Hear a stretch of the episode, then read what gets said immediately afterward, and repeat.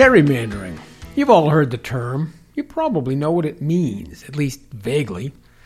Merriam Webster says it's the practice of dividing or arranging a territorial unit into election districts in a way that gives one political party an unfair advantage in elections. But do you know that the origin of the term is right from here? Did you realize that it's named for a former Massachusetts governor who, by the way, went on to be vice president of the United States? Did you know that the very first gerrymandered district was right here in our backyard? And finally, did you know that we've been mispronouncing it all these years? At least some of us have. The term has been in the news a lot lately, but not so its origins. We'll see that part of the picture right now because it's also history.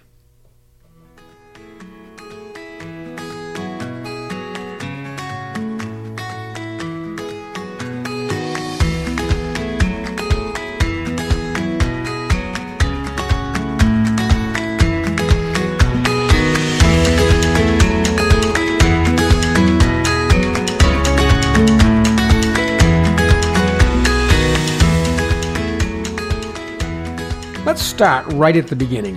What is gerrymandering and how does it affect our election process?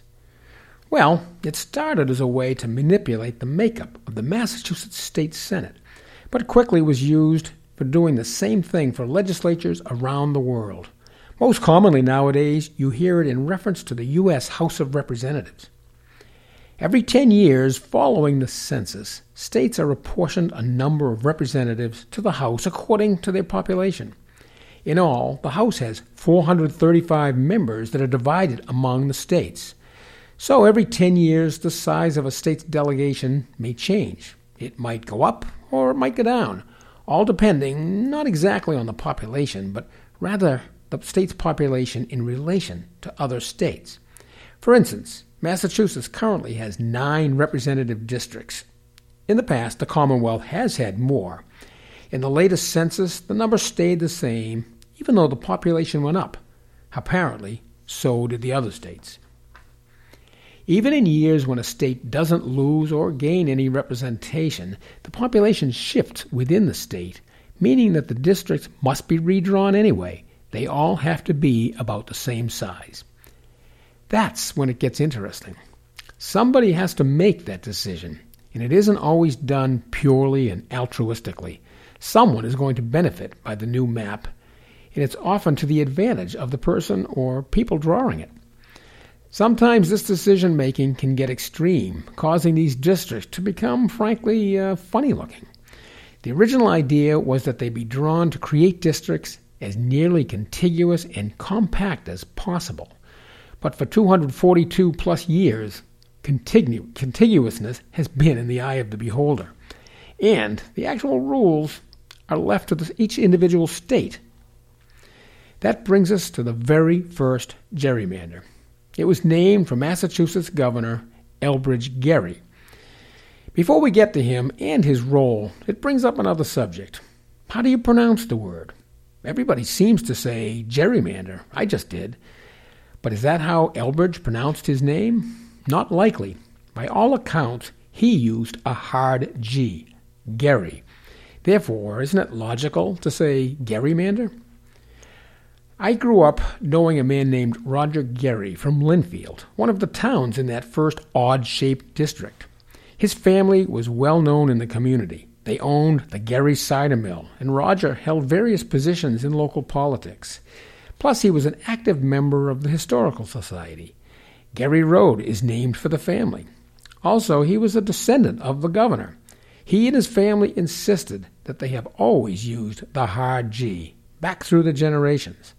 That's good enough for me, and apparently the rest of the town. Everybody there pronounces it Gerrymander. I suspect that in Marblehead, Elbridge Gerry's birthplace, it's the same. Now, how did it happen? How did our governor get tagged with the infamy?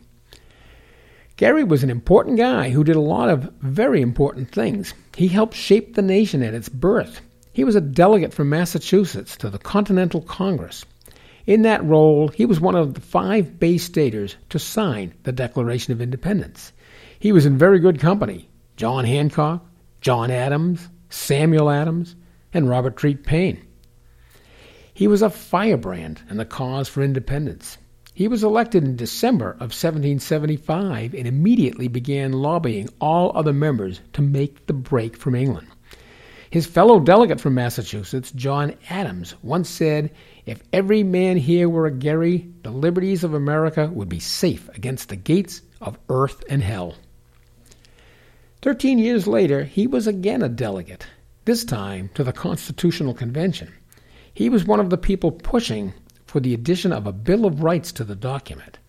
He did not ex- succeed in that effort, but later, when Massachusetts was ratifying the Constitution, Gerry again argued for a Bill of Rights to be added, much like the Declaration of Rights in the Massachusetts Constitution.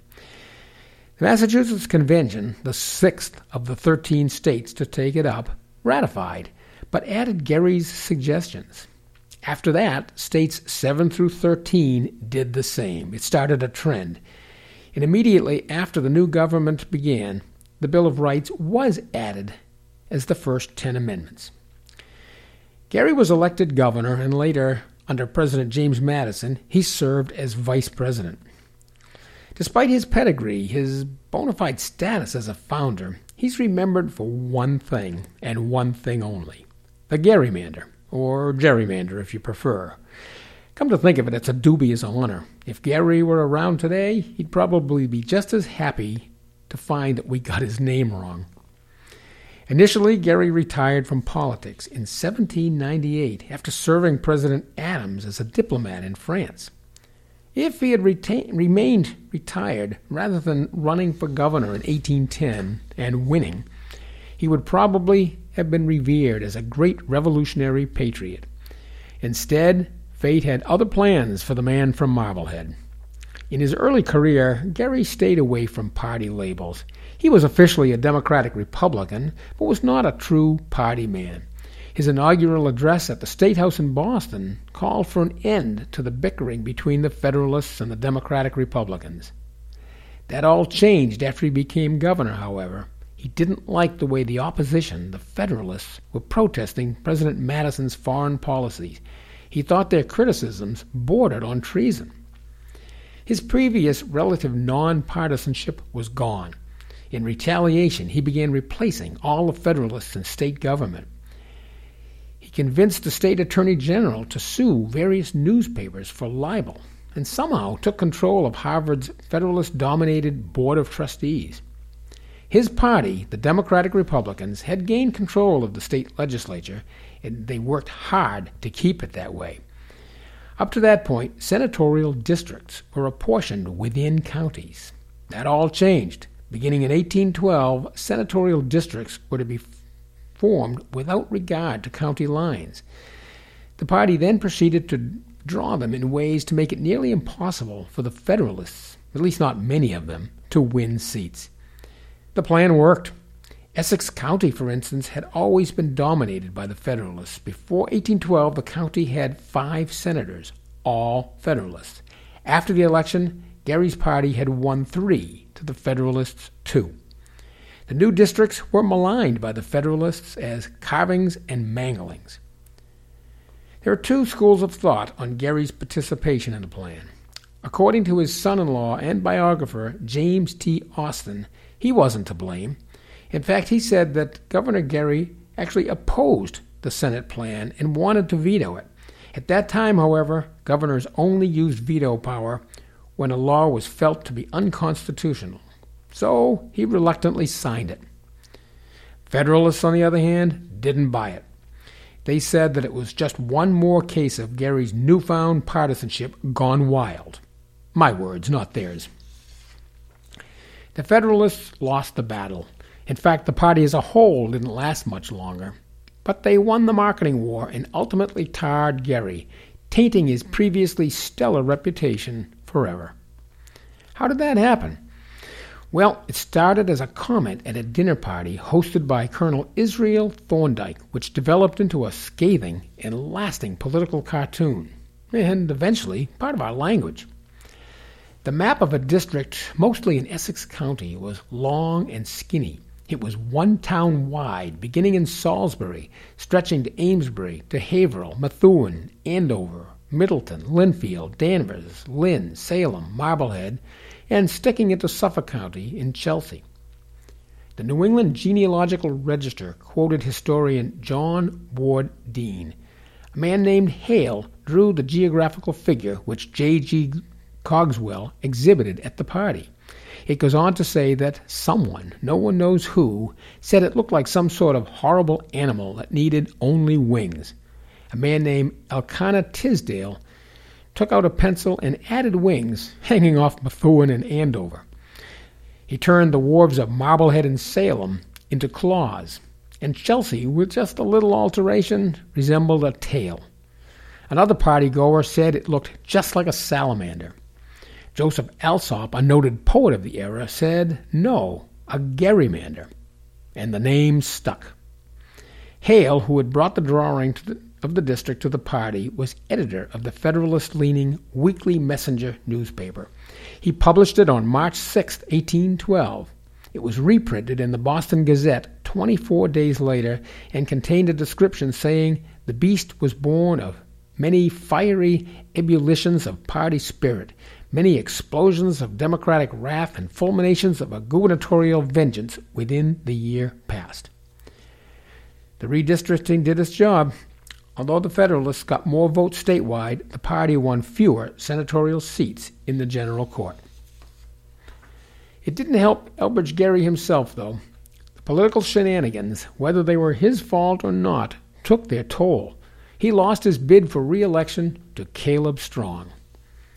It looked as if his career were over once again, but he made one more rebound. In James Madison's first term, his vice president, George Clinton, died in office, the first vice president to do so.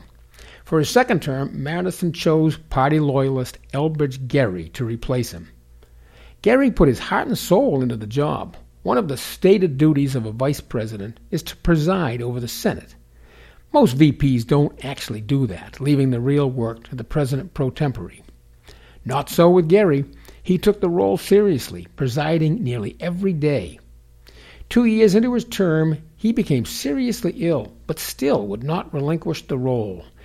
In fact, he never even called for the election of a president pro tem, fearing the opposition dominated Senate would choose one of its own, putting that person in line for the presidency, following the vice president. On November 13, 1814, he adjourned the Senate because he was experiencing chest pains. Later in the day, he passed away, becoming the second vice president to die while in office. As we know, that wasn't quite the end of Elbridge Gerry. His name lives on. The term gerrymander or gerrymander has been in common use since Gerry's time. It didn't actually make it into the dictionary, though, until 1864. The reason for the delay? According to H.L. Mencken, it was not included earlier because Noah Webster was friends with Gerry's widow.